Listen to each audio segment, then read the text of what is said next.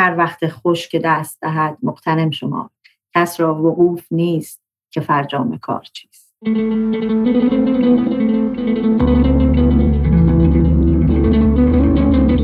سلام من محسنم و خوش اومدین به سی و پنجمین قسمت پادکست کتابگرد توی این پادکست سعی می‌کنم کتاب پیشنهاد بدم. تو هر قسمت یه مهمون کتابخون رو دعوت می‌کنم و تلاش می‌کنم دنیاش رو بشناسم. در مورد کتاب ها باهاش حرف می‌زنم. از کتاب های محبوبش می‌پرسم و اینکه چه کتاب هایی رو نصف و نیمه رها کرده. داستان کتابخون شدنش رو میشنوم و با عادت های کتابخونیش آشنا میشم. در پایان سعی می‌کنم حدس بزنم چه کتابی رو ممکنه دوست داشته باشه و اون رو بهش هدیه میدم. امیدوارم لابلای این گپ و گفت ها بتونیم کتابای خوبی برای خوندن پیدا کنیم.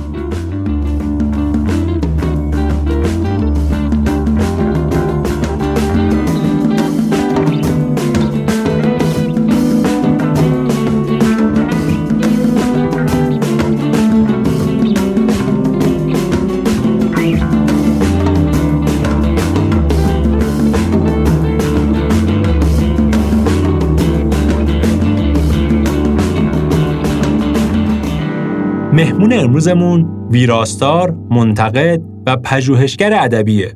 تو حوزه نقد و پژوهش شعر های زیادی انجام داده و های پنج آبتنی و له و علیه ویرایش رو نوشته.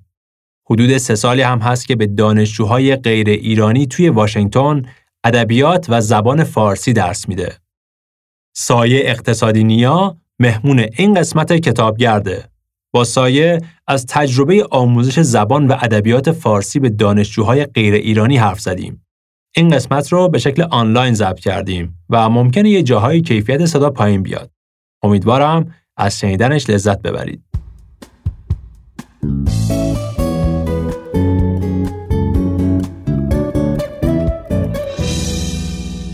سلام سایه عزیز خیلی خوش اومدی به پادکست کتابگرد سلام می‌کنم به شما و شنوندگان این پادکست. خیلی ممنونم از اینکه منو دعوت کردیم برای اینکه بیشتر باهات آشنا بشیم اگه بخوای قصه زندگیت رو بگی خیلی کوتاه. اون بخشی از زندگیت که روی شخصیت امروز تاثیر گذاشته.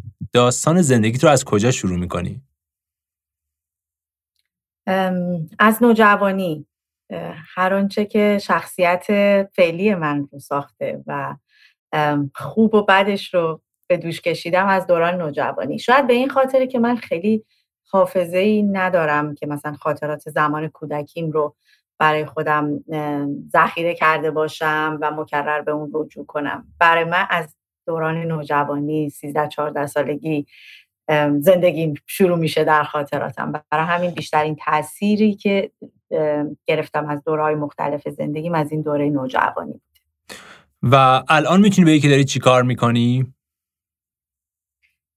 بله. یعنی شغل و مشغولیت و آره آره آره. بله. من الان در یعنی شغلم رو اول توضیح میدم. من در دانشگاه جورجتان ادبیات مدرن فارسی تدریس می‌کنم. ولی در کنار اون که در واقع شغل اصلیمه پژوهش های ادبی و ویرایش و انواع اشتغالاتی که در نشر ایران داشتم رو هم ادامه میدم و بنابراین زندگی شغلی من دو بخشه. یک بخشی در امریکا میگذره به عنوان یک مدرس دانشگاه یک بخشی در ایران میگذره و در واقع به عنوان یک تکاپوگر نشر و مخصوصا ویرایش. خودت چجوری اصلا به این حوزه علاقه من شدی؟ به ویرایش و پژوهش های ادبی؟ خب ادبیات که دل مشغولی ادبیات به طور عام عرض می‌کنم دل مشغولی همون از زمان نوجوانی من به بعد بوده. یعنی از میان تمام سرگرمی هایی که یک نوجوان احتمالا خودش رو می‌تونه بهش مشغول کنه از جمله سینما از جمله موزیک ورزش هر اونچه که به هر حال جز علاقه اصلی اغلب نوجوانان حساب میشه برای من کتاب و کتاب در حوزه ادبیات بوده. بنابراین خیلی برام از همون دوران نوجوانی که شکلگیری شخصیت من بوده خیلی برام روشن بوده که من تمام عشق و علاقه و آنچه که منو سرگرم نگه میداره دنیای ادبیاته.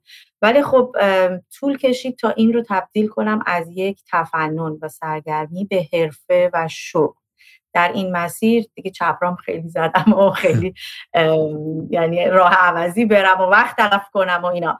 ولی دیگه از یه موقعی به بعد برام مسلم شد که من کاری غیر از این نمی‌تونم بکنم. نه بلدم نه می‌خوام نمی‌تونم بنابراین اون علاقه و سرگرمی خودم رو تبدیل به شغل و حرفم کردم.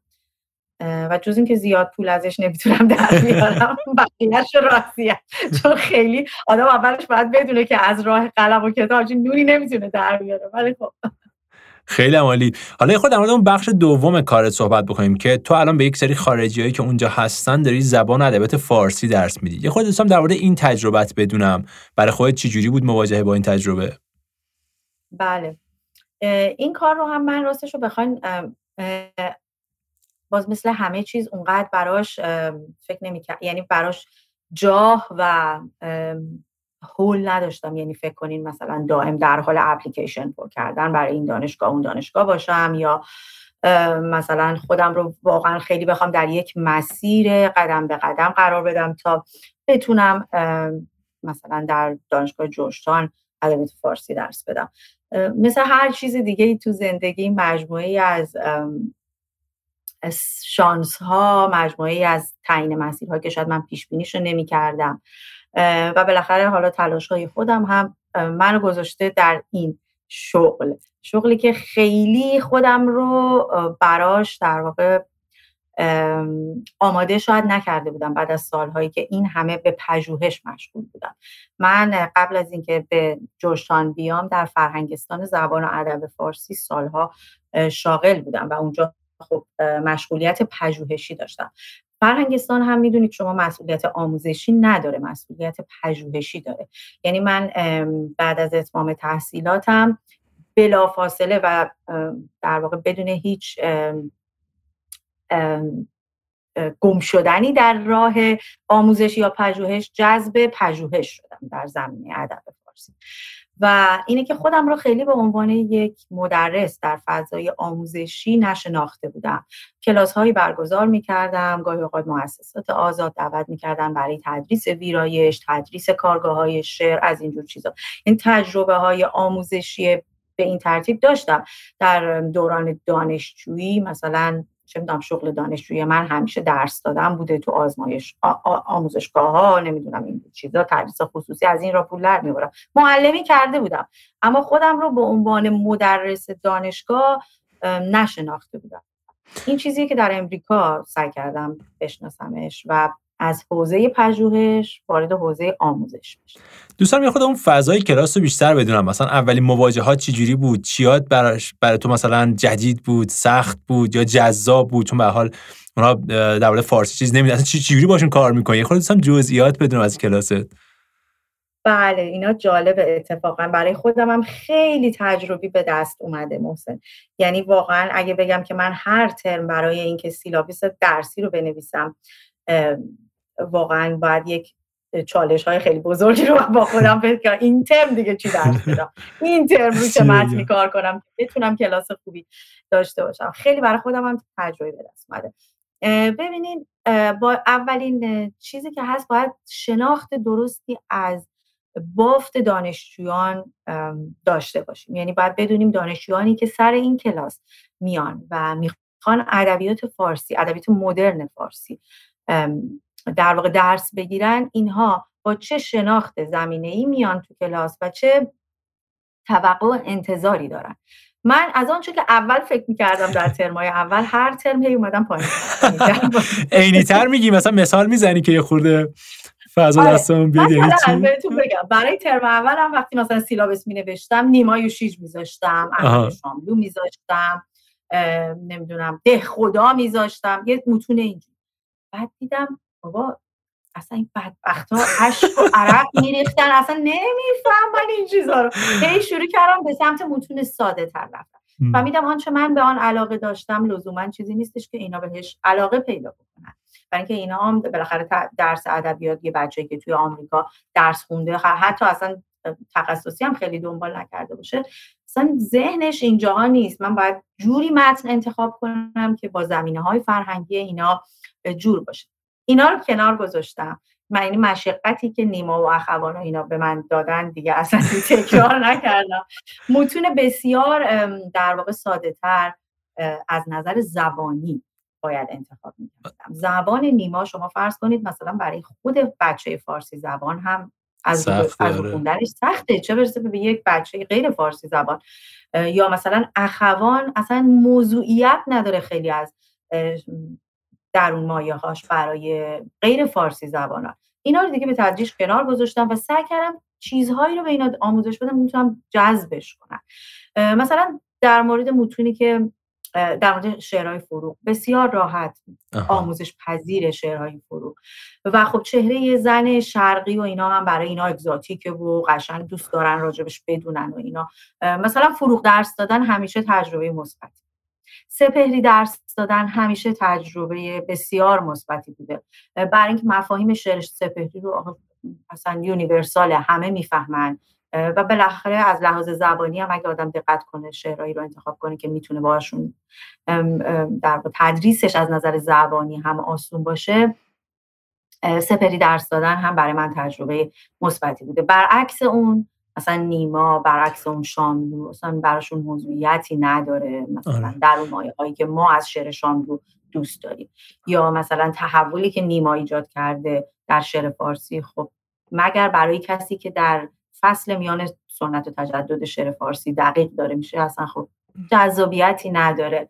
اینه که در مورد داستان هم همینطور. در مورد داستان فارسی مثلا من از جمال زاده شروع کردم دیدم واقعا دارن. دوباره ترم دیگه اومدم پایین تر مثلا گلشیرین نمی‌تونم درس بدم. مثلا یه یکی دو بار امتحان کردم تو ترمام. می‌بینم نه از لحاظ زبانی برای اینا دشوار و سقیله چیزهایی که خیلی مختصات فرهنگ بومی داره سخته. مثلا با وجودی که داستانهای مرادی کرمانی از نظر زبانی آسونه چون که به حال خیلیش بر نوجوانان نوشته شده. به همین دلیل سطح زبانی آسونه. یه غیر فارسی زبانم می‌تونه راحت بخونه بفهمید ولی از نظر مختصات فرهنگی که توی این در واقع کتاب ها ارائه میشه که اتفاقا برای ما ایرانی ها جذابه اینا برای بسیاری از غیر ایرانی ها ممکن اصلا گیج کننده باشه. مثلا فضاهای روستاییه یا مثلا فضاهای بسیار سنتیه. اینا همه کالچرال کود هایی داره که درس دادنش کار دشوار می‌کنه. بنابراین مثلا شما فرض کنید مثلا سراغ چی رفتی پس؟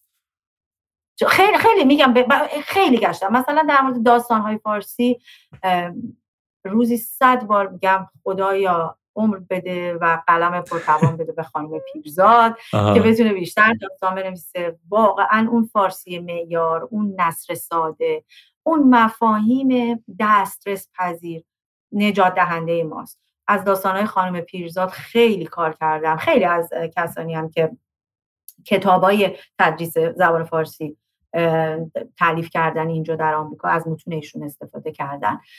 مرادی کرمانی گاه درس دادم. و دیگه مثلا براتون بگم از فروغ و سپهری موفق ترین نمونه های شعری بوده. شفیعی کتکنی مثلا می‌تونم درس بدم. بعضی از اشعار کوتاهش رو مثلا این ترم خیلی بیشتر روش متمرکز بودم. کسرایی مثلا درس میدم. بعد بگردم متن پیدا آره شعر کلا سختتر نیست نسبت به مثلا داستان یعنی برای تدریس برای اون بری ها. تو ذهن من که شعر خود سختره شاید. و واسه همین پرسم که داستان چی درس دادی و اینها. و اینکه دوستان بدونم که اونا براشون چی جذابه. یعنی یه سری ما برامون جذابه. مثلا اون اونایی که مثلا تو فرهنگ دیگه ای هستن و ما رو نمیسن اونا از نگاه اونا ادبیات ما کدوم بخشش جذابه؟ کدوم کتاب رو بیشتر باش حال می‌کنن؟ آره همین این اتفاقا خیلی میگم اینم من تجربه به دست آوردم. مثلا من عاشق شعر شاملو بودم همیشه خب.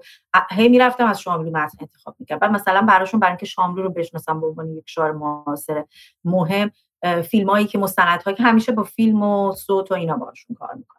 مثلا اگه می‌خوام یه قطعه شعر از شاملو درس بدم میگردم تمام اجراهای آوازی رو ازش پیدا می‌کنم. فلان کسی رو خونده نمی‌دونم داریوش خونده نمی‌دونم علیرضا قربانی خونده این خونده اون خونده همه اینا رو سر کلاس موزیک میشنویم که اینا این شعر رو دائم بشنون با فضاش ارتباط قرار فیلم می‌بینیم.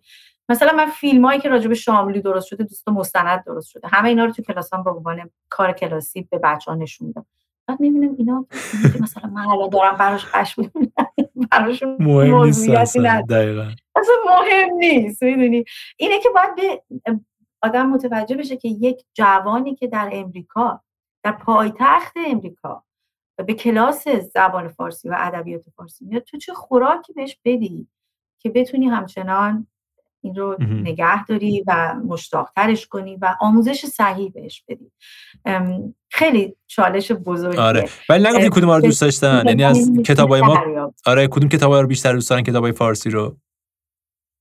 من از نمونه هایی که تدریس کردم عرض می‌کنم. مثلا شعر فروغ معمولا فروغ و زایا پیرزاد. بله بدون شکست جذب شده.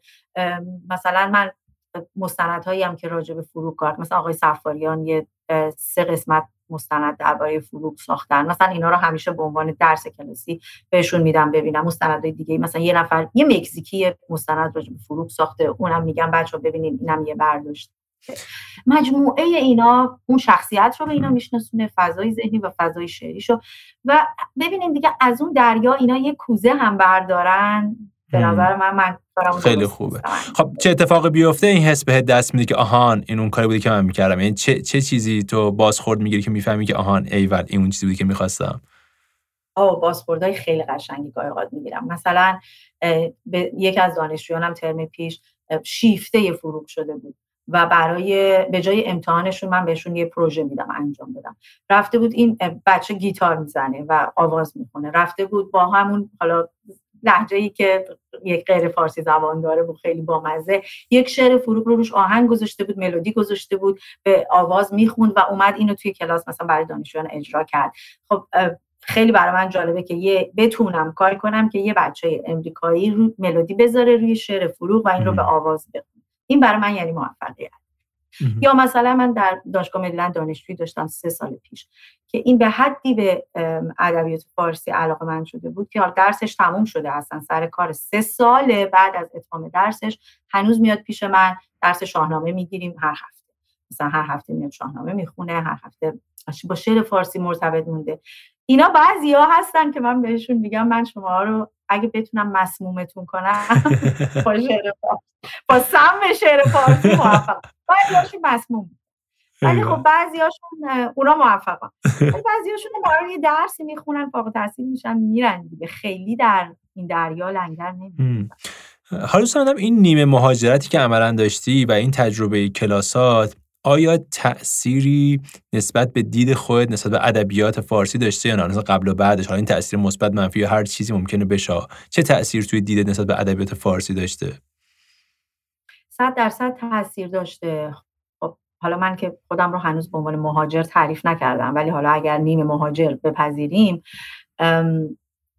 اولا زیل یک چیز بزرگتر باید اولا یک مهاجر یا حالا نیمه, نیمه مسافری که منم جهان بینیش عوض میشه. چون جهان بینیت عوض میشه جهان بینی در واقع ادبیت هم عوض میشه.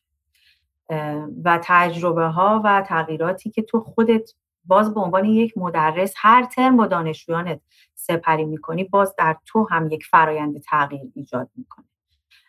راستش رو بخوای کار کردن با دانشجویان غیر فارسی زبان به من خیلی از سوالات من جواب مثلا این سوال بسیار قدیمی من و خیلی ها که چرا ادبیات معاصر ایران جهانی نمیشه؟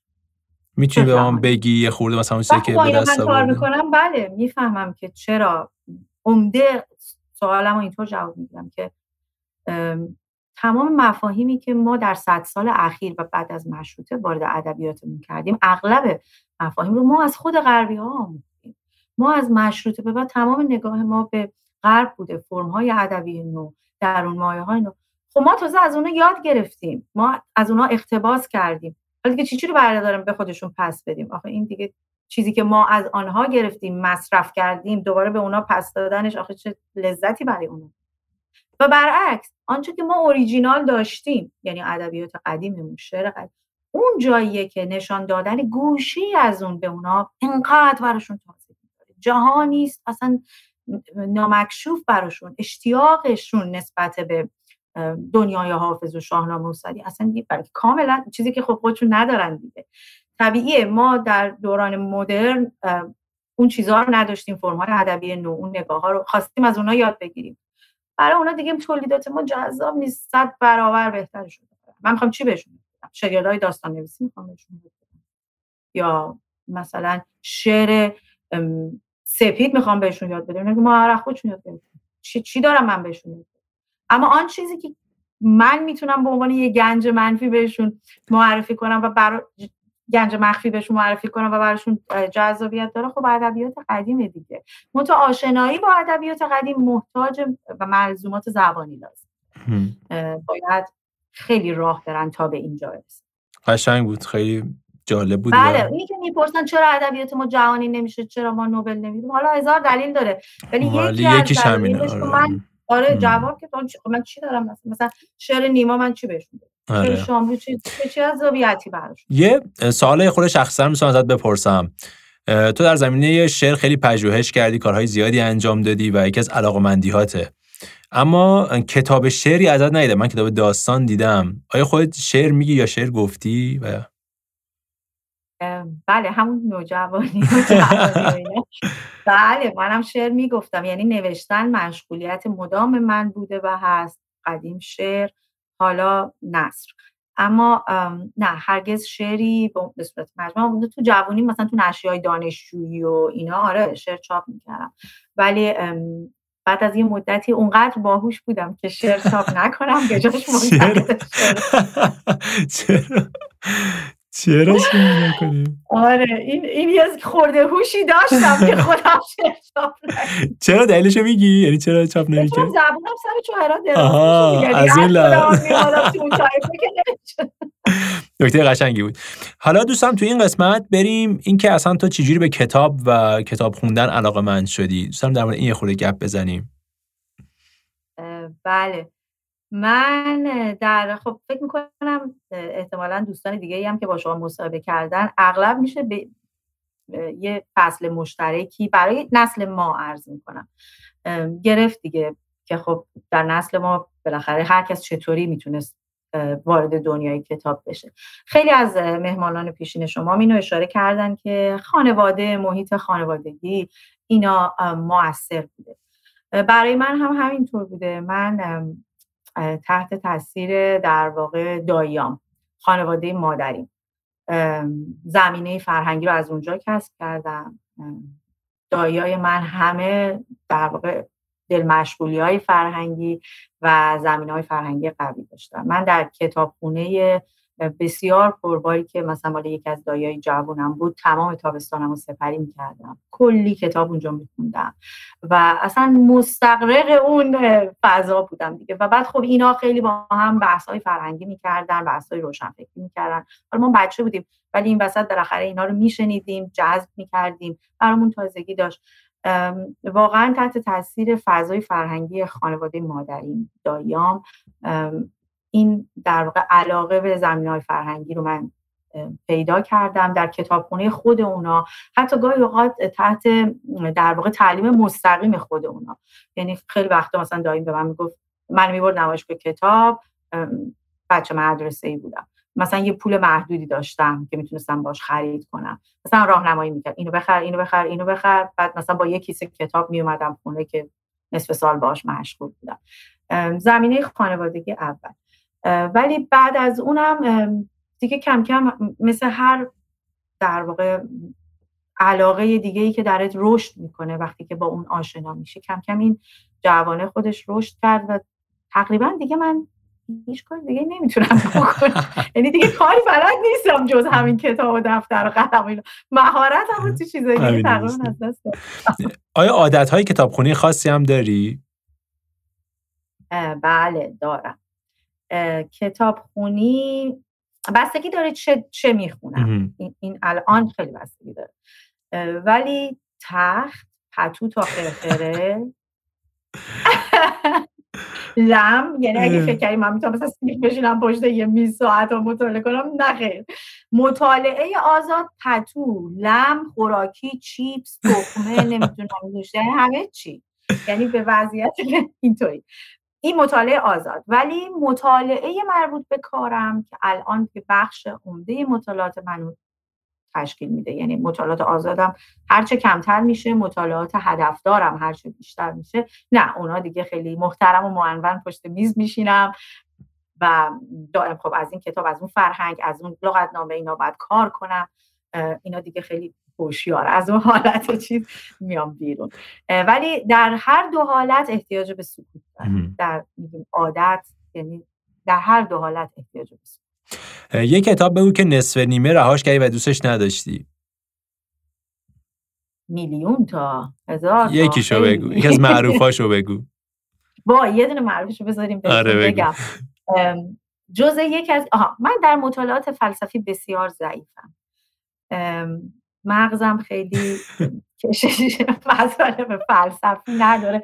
حالا نه فقط الان که دیگه من شعر پرورد شده مغز من ولی اصولا از قدیم هم نداشتم سخت بود برام.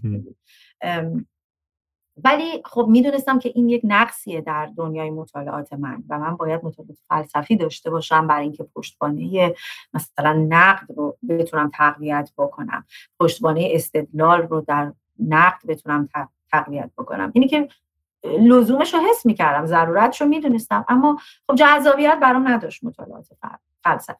تا اینکه یکی از همین دایای من که همیشه با من جوانتر بود و همیشه من راهنمایی می‌داد به من گفت می‌دونی یه کتاب در آمده خیلی سالهای پیش من فکر کنم چهارم دبیرستان گفتش که ببین یه کتاب در آمده اسمش هست لذات فلسفه.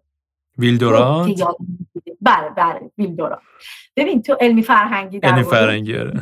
لذات فلسفه که تاریخ فلسفه جفت هم در آره. آره. گفتش که ببین تو که نمی‌تونی فلسفه بخونی اینا بیا اینو بخون. این اسمش هست لذات فلسفه و این تو رو علاقه من به مطالعات فلسفه. این نقطه آغاز خوبیه برای کسی که می‌خواد مطالعات فلسفی کنه.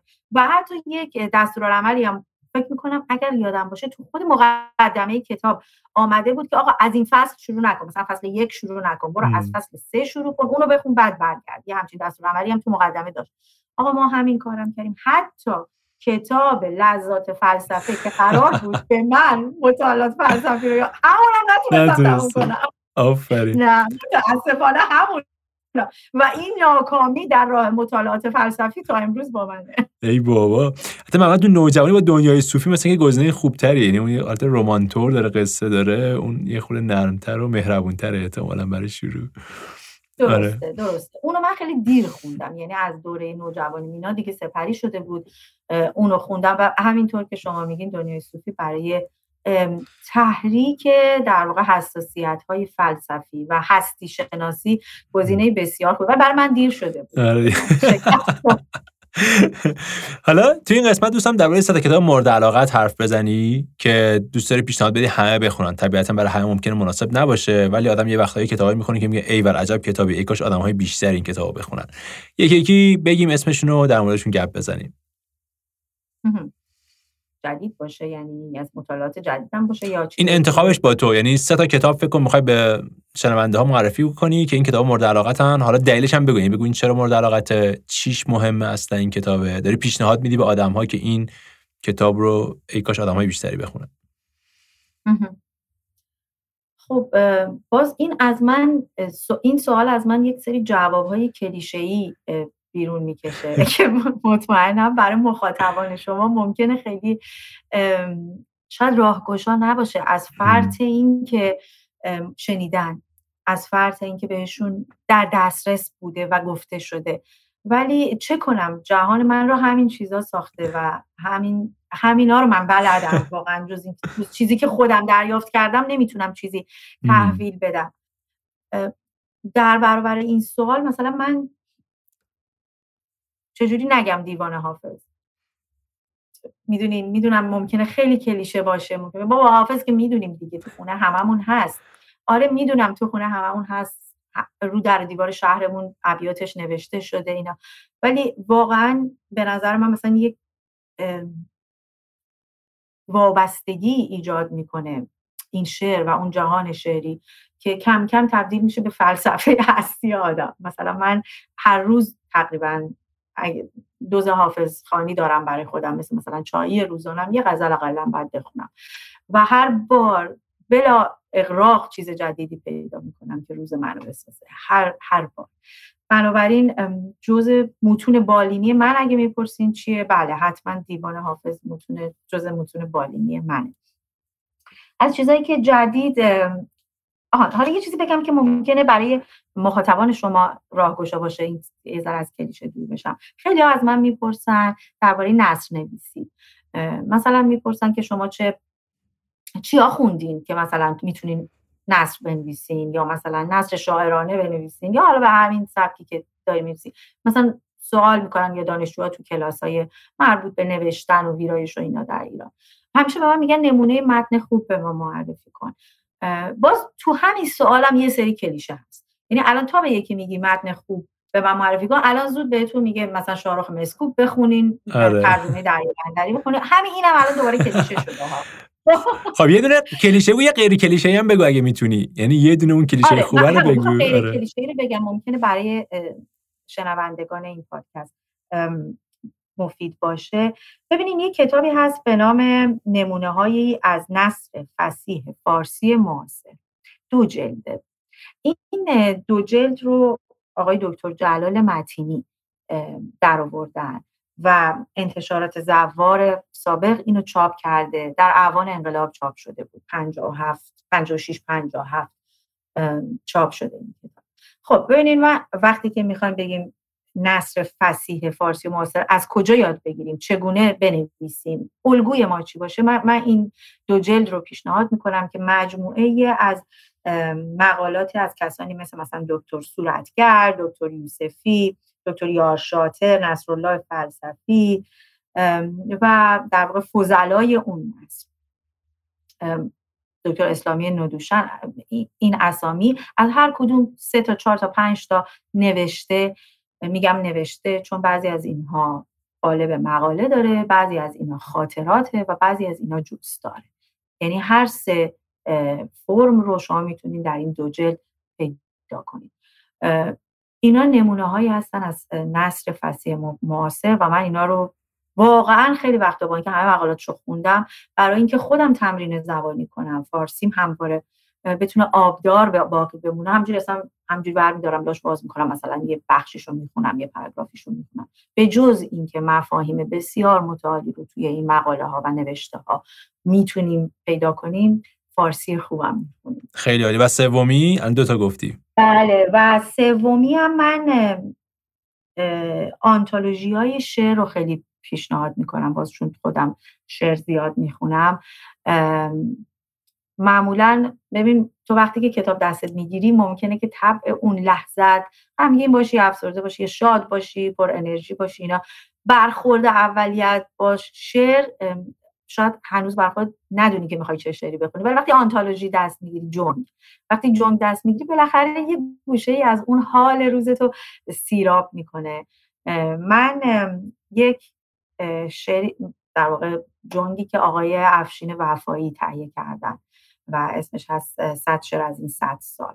انتشارات سخن در بوده اونو پیشنهاد میدم. بسیار خوش سلیقه درست کردن. بسیار قطعات جالبی رو کنار هم گذاشتن. و خوندنش بادم دست خالی برد ایول خیلی خوب بود. حالا توی این قسمت من می‌خوام بهت صدا کتاب پیشنهاد بدم که یکیش رو بهت هدیه بدم. من برای اینکه بتونم این بله. کتاب ها رو پیشنهاد بدم سعی کنم یه سری معیار در بیارم که بر چه اساسی این کتاب ها رو انتخاب بکنم. هیچ گفتم که قطعا یه کتاب شعر باشه یعنی خیلی واضح بود که علاقت به شعر و اینها. حالا توی کانال تلگرامی هم میگشتم یه سری نگاه کردم ببینم چه چیزهایی رو ممکنه خونده باشی داشته باشی نداشته باشی که سعی کنم مثلا در کتاب شعری بدم. ولی گفتم چون احتمال داری رو داشته باشی اون کتاب شعر رو صوتی بهت معرفی می‌کنم. یعنی صداشو می‌ذارم مثلا خود بشنوی ببینین خوبه یا نه. یه دونه هم کتاب پژوهش ادبی تو حوزه شعر در واقع پیشنهاد میدم که این رو سامان جواهریان در واقع کمک گرفتم چون خودم تخصص این حوزه ندارم و سامان مهمون قسمت 26 پادکست بود تو حوزه شعر خیلی تخصص داشت. این رو به پیشنهاد سامان پیشنهاد میدم. و یه کتاب هم این دیگه خیلی تیر در تاریکی. من احساس می‌کنم که تنز یعنی چیزی که میخوندم ازت بزنم یه رگه های خوب تنز داره و یه کتاب تنز می‌خوام بهت پیشنهاد بدم که اصلا فارغ از این فضاها باشه. بریم یکی یکی من کتابا رو میگم و بعد ببینیم که آخرش کدوم رو دوست داری من بهت هدیه بدم. اگه هر سه تا این کتابو خونده بودی داشتی یا به هر حال اصلا ارتباط برقرار نکردی من سه ماه تاخچه بی نهایت بهت میدم که به اونجا کتابخونه الکترونیکی هر چی کتاب که می‌خوای خودت بری و انتخاب بکنی. قبوله؟ نیکیو پرسش معلومه که قبوله خب بریم سراغ اولیش این کتاب در مورد شعرهای یکی از شاعران معروف فارسیه که علاوه بر شعر گفتن حکیم، ریاضیدان و منجم هم بوده. قیاس الدین ابوالفتح عمر ابن ابراهیم خیامی نیشابوری که به خیام معروفه. خیام ربایات معدودی از خودش به یادگار گذاشته اما در طول زمان شعرهای ربایی زیادی به خیام نسبت داده شده. توی این کتاب علی میرفزلی تلاش کرده با روشی علمی ربایات واقعی خیام را مشخص کنه. برای این کار از سه معیار استفاده کرده. اول منابع کهن و نسخه های خطی معتبر را بررسی کرده. بعدش شاعرای اصلی شعرهایی رو که به خیام منصوب شده پیدا کرده و در آخر شعرها رو بر اساس داشتن قافیه های چارگانه که در زمان زندگی خیام رواج داشته دستبندی کرده. نویسنده با کمک این سه معیار تلاش کرده تصویر دقیق تری از رباعیات واقعی خیام به دست بیاره. این کتاب رو بله. حد زدی چه کتابیه؟ بله کتاب آقای میرفزلی اسمش الان یادم نیست ولی همین پارسال من از انتشارات مورد کتاب رو خریدم. بله بسیار فاضلانه ای از آقای آره. اسمش هست ربایات خیام و خیامانه های پارسی. این مال خیامانه ها آره آره. مال نشر سخنه آره. نشر سخن در ورده دارم اینو دیگه. چطور بود این کتاب؟ دوستش داشتینو بسیار پژوهش فاضلانه و نوعیه. آره کتاب جالبی به نظرم. بله آقای میرفزلی روی ربایی کار کردن خودشون هم شاعرن شعر کوتاه می نویسن شعرهای خودشون هم خیامانه است خیلی وقتا.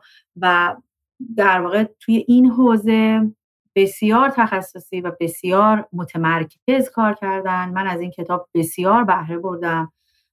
خیلی از شعرهایی که ما به نام خیام داریم می‌خونیم آره. و همه همه زمزمه می‌کنیم و خیال می‌کنیم مال خیامه. ایشون نشون میدن که در اصل مال خیام نیست. ولی پژوه ولی نتیجه ای که از پژوهششون در این کتاب می‌گیرن بسیار بسیار عالمان است.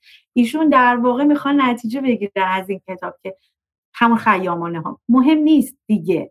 که این الان از خیامه یا نه. در پژوهش های نسخه شناسی مهمه در پژوهش های تاریخ ادبیاتی مهمه برای متخصصان مهمه.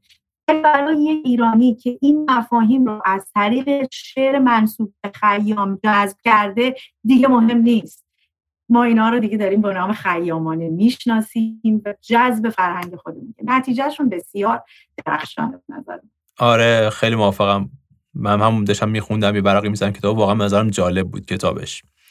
خب بله. این که پیشنهاد سامان جواهریان بود هیچی. بریم سراغ دومی اون کتاب. بله من بگم چون اسم آقای جواهریان رو آوردی من از مشتری های پرپاقورس پادکست ریرا هستم که ایشون درست می‌کنن. بسیاری از اپیزودهای پادکست ریرا رو به عنوان منبع درسی به دانشجویان هم سر کلاس توصیه می‌کنم و خودم هم خیلی بهره بردم. بسیار پاکیزه درست می‌کنن این پادکست.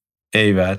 حتما برای سامان میفرستم این قسمت رو جدا براش هستم حالا برای اون کتاب صوتیه من اون یه قسمتی از این کتاب صوتی رو پخش می‌کنم تا آخرش گوش بدیم بعد ببینیم چی و چی جوری داستانش. نمی‌خواهم همراه با عشق استراب های این جهانی را به تو بسپارم. من از میان این قالب هایی که آدمیان ساختند عبور می کنم به سوی تو می آیم که نیستی. دیگر نیستی و انحطاط آدمی معنی مرگ نمی‌دهد. اکنون نه زمان است اکنون نه مکان است. در غیبت زمان و مکان نه سنگ است نه آواز پرنده است نه میوه است. نیاز آدمی بکنون است نه گذشته نه آینده. خب این رو تونستی حدس بزنی؟ بله شعر احمد رضا احمدی بود. آفرین. آره دقیقا. اسمش از عاشقانه های احمد رضا احمدی که با صدای خودش بود این مال نوین بله. کتاب گویا بود داره بله معرکه است بله خیلی قشنگ شعر می‌خونن چه آره. تعملی چه درنگی در صداشونه خب پس این تیرمون هم احتمالاً به سنگ خورد و فقط یه چی داری؟ یه. دونه. تگ گزینه مونده دیگه یکی رو می‌خونم کتاب آخری که می‌خوام پیشنهاد بدم یه کتاب تنزه همچون که گفتم این کتاب نقیزه ای از حکایت های گلستان سعدی حکایت های کتاب به زمان قدیمی نوشته شده و نویسنده با نگاه امروزی و مسائل اجتماعی معاصر باهاشون شوخی کرده بخشی از کتاب رو می‌خونم که حال و هواش بیشتر مشخص بشه پادشاهی شنیدم دست بر هم بکوفت و به همین سبب محکمه پسند کشتن اسیری را اشارت کرد. بیچاره در آن حال ناامیدی زیر چشمی نظر به چپ و راست افکند. چون در چهره خاصان شاه اثری از شفاعت و مردانگی نیافت، دهان بگشود و دشنام فرادادن گرفت. از جده شاه حدیث وسطت آغاز نمود و تا جمله اهل حرم را به زینت سیغ نیاراست آرام نگرفت. که گفتند هر که دست از جان بشوید دهان بگشاید و ناگفته ها بگوید بینوا باید که اندر زیر دار شل کند لذت برد از روزگار. این رو فکر نکنم بتونی حدس بزنی. ببین نقیزه گلستان سعدی مثلا از تفاصیل فریدون تبللی هست ولی این اون نبود. آره اینا قدیمیان. این خیلی جدیده آخه. یعنی آره، این اومدم نسل تقلب کردم. آره آره ولی خب اون اون نمونه رو از تنز سراغ دارم از نقیزه, سازی در واقع که بسیارم درخشان اما این رو نشناختم این نش... این نئوگلستان مال پدرام ابراهیمیه که آها. نشر چشم منتشرش کرده. آره یعنی نقیزه بر آها. گلستان سعدی و چون جدیده. چند سال پیش بود فکر کنم. مثلا آره جدید که میگم مثلا 5 6 سال پیش آینه مثلا اون قدم جدید ولی احتمال دادم. که این نه، کتاب نه ممکن اصلا از این کتاب هیچ اطلاع ندارم. خب خیلی خوبه. خب خیلی خوب شد مرسی. آره حالا این کتاب اصلا دوست داری نقیزه دوست داری نه رابطت با تنز چجوریه من هیچ مطالعات متمرکزی روی تنز نداشتم راستشو بخوای. اینم که میگی توی قلم خودم رگه های تنز می‌بینی خیلی همین در واقع خود خودروه. یعنی آها. روش کار نکردم. خیلی همینجوری خودرو در واقع از گوشه کنار قلمم جوانای تنز ممکنه بیرون بیاد ولی مطالعات مربوط به تنز ندارم اینه که دوست؟ داری اصلا و. اوکی مخصوصا که جدید و بله من نویسی تو زبان فارسی و در فرهنگ ایرانی کار خیلی سخت خیلی کار. آره امیدوارم که حالا خوشت بیاد دارم بدونم که ایشون چجوری کار کردن و با قلمشون و سبکشون آشنا. خیلی هم عالی. به عنوان آخرین سال اگه بخوای فلسفه و نوع نگاهت به زندگی رو تو یک بیت شعر یا یک جمله خلاصه کنی اون چیه؟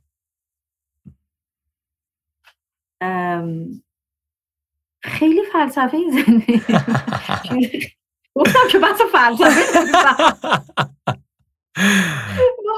از یه کتاب فزن لحظات فلسفه رو نتونستم بخونم. دیگه چی؟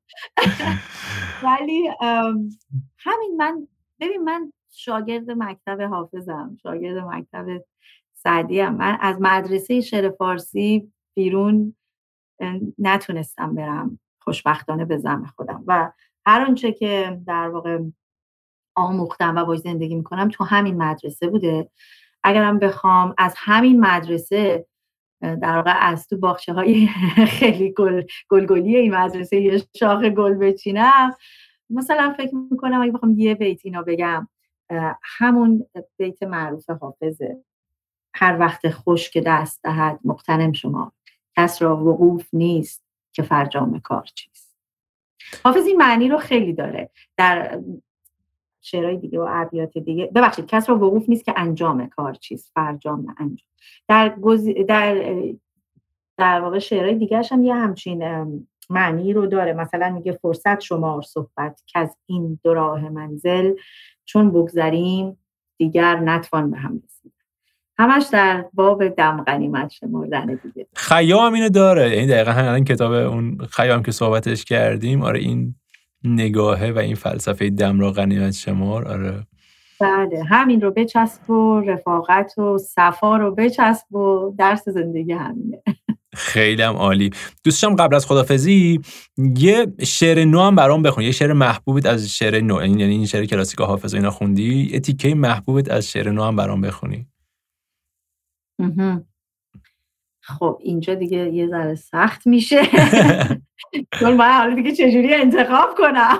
آره اون چیزی که خیلی خواهد زمزمه می‌کنی اون چیزی که مثلا حالا هوای این روزات یا اخیرا خوندی مثلا خیلی به دلت نشسته؟ شعر کوتاهیه که احتمالا خیلی ها حتی ممکنه در حافظه داشته باشن ولی ورد زبان من این روزها. طفلی به نام شادی دیریست گم شده است.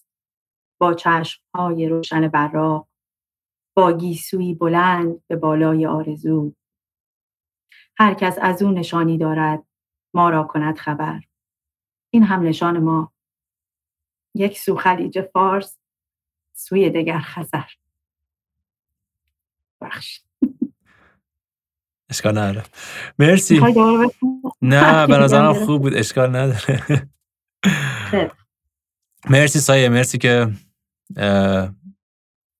وقت گذاشتی. حالا خواستم بگم که این حالا اگه می‌تونی بگی و ادامه بدی چرا این شعر در واقع برات مهمه و جالبه؟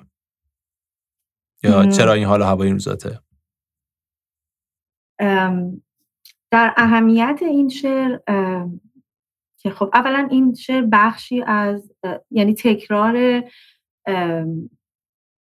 نگاه آقای شفیع کدنی به وطن و به مفهوم وطنه که در شعرهای دیگرشون هم به انهای مختلف تکرار شده. اصولا رابطه آقای شفیع کدنی در شعرش عرض می‌کنم. با مفهوم وطن برام جالبه. هم متغیر عشق و نفرت خشم و عصبانیت و مهر بی پایان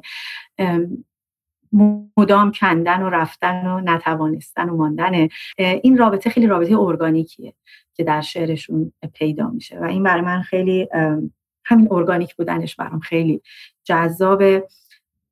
و هر وقت که وضعیت اجتماعی و معیشتی و سایه های در واقع پنهان که زندگی مردم ما رو خودم رو دوستانم رو خانوادم رو ایرانیان رو یه ذره مخشوش می‌کنه این شعر به ذهنم میاد و به زبانم میاد.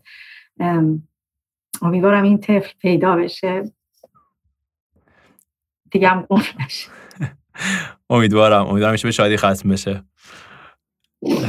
مرسی سایه. مرسی که وقت گذاشتی و که منقلب شدم نتونستم. ولی خب اینم جز امراض من. روزی یه دونه شعر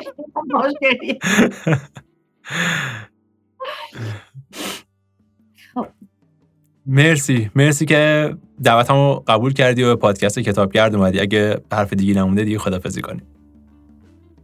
خیلی ممنونم از اینکه منو دعوت کردیم مصاحبه های خیلی جذاب با اهل کتاب و اهل قلم داشتیم که احتمالا این صحبت کتاب با من حتما به جذابی اونا نشده. ولی امیدوارم برای بخشی از خوانندگان جذاب باشه و بهره هم داشته برای من که خیلی جذاب بود. مرسی از لطفت. خیلی ممنون. فعلا خداحافظ. فعلا خدا نگهدار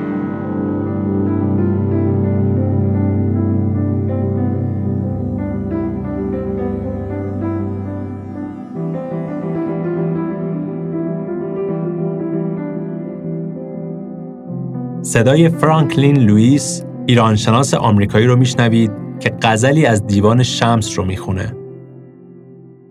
And um, those kinds of aspects of his poetry are often not presented in translation. So I want to read this poem for you. Maybe I'll read you the Persian first and then the translation.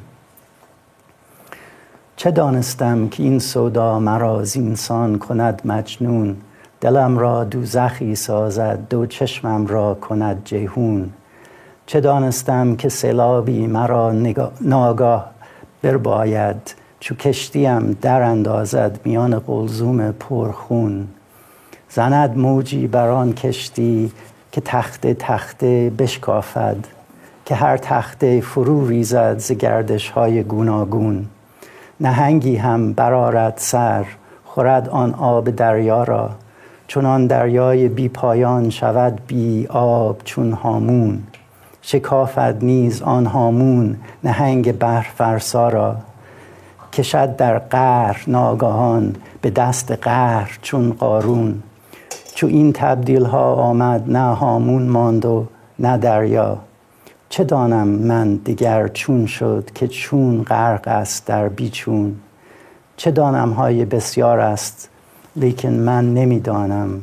که خوردم از دهان بندی در آن دریا کفی افیون نسخه الکترونیکی و صوتی تمام کتابهایی رو که توی این قسمت معرفی کردیم می‌تونید با تخفیف از تاخچه تهیه کنید. تاخچه یه فروشگاه کتاب الکترونیکی و صوتیه که تلاش می‌کنه تجربه جذابی از خوندن و شنیدن کتابها بسازه.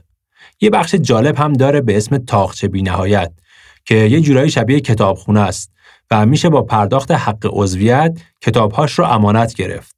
جدیداً کتابهای صوتی هم به این بخش اضافه شده. به نظرم برای کسایی که می‌خوان با هزینه خیلی کم کتابهای زیادی بخونن یا بشنون امکان خیلی خوبیه. تاقچه برای شنونده های پادکست یک کد تخفیف 50 درصدی هم اختصاص داده.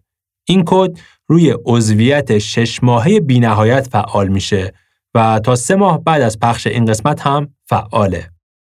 اسم تمام کتاب های این قسمت، آدرس اینستاگرام سایه اقتصادی نیا و کدهای تخفیف رو می‌ذارم توی قسمت توضیحات. برای بخش پایانی به پیشنهاد سایه آهنگ آتش و باد از گروه دنگشو رو پخش می‌کنم با شعری از محمود کیانوش. کتابگرد هر یه هفته در میون سهشنبه ها منتشر میشه. مثل همیشه منتظر پیام هاتون هستم. ممنون از تاقچه، حامی پادکست کتابگرد و ممنون از همه شما که تا این لحظه با ما بودید. دمتون گرم و سرتون خوش. من اگر زبانم آتش من اگر زبانم آتش من اگر ترانه هایم همه شعله های سر کرد من اگر زبانم آتش من اگر زبانم آتش من اگر ترانه هایم همه شعله های سر کرد چه کنم که یک دل است و همه های یاران. چه کنم که یک تن است و تب و شاله های سوزان.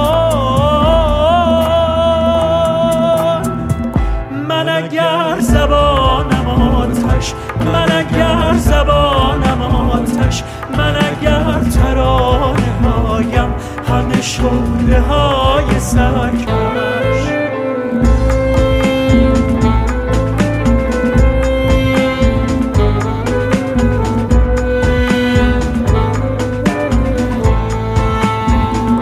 از گذشته نیست یادی یادها را برده بادی.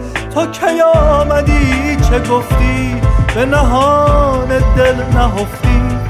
نبرم از یاد نامت نرسد باد به بامت. نرهان مراز دامت نرهان مراز دامت. من اگر زبانم آتش من اگر زبانم آتش من اگر ترانه هایم. همه شعله های سرکش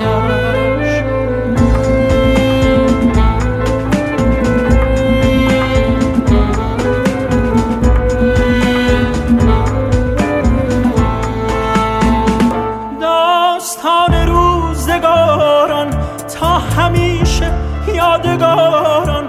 تو به من یگانه با من در ستیز رعد و باران.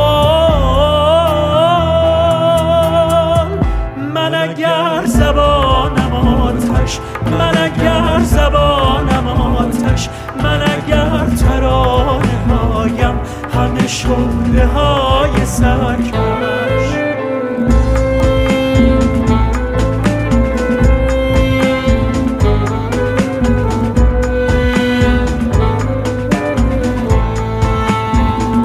از گذشته نیست یادی یادها را برده بادی. تا کی آمدی؟ چه گفتی؟ به نهان دل نهفتی. نبرم ز یاد نامت نرسد باد به بامت. نرهان مرا ز دامت نرهان مرا ز دامت. از مهر تو داغم سرخ با یاد تو سرخم. آتشم من با تو آتش سوز بشنم. از دهانم. من اگر زبانم آتش من اگر زبانم آتش من اگر ترانه هایم همه شعله ها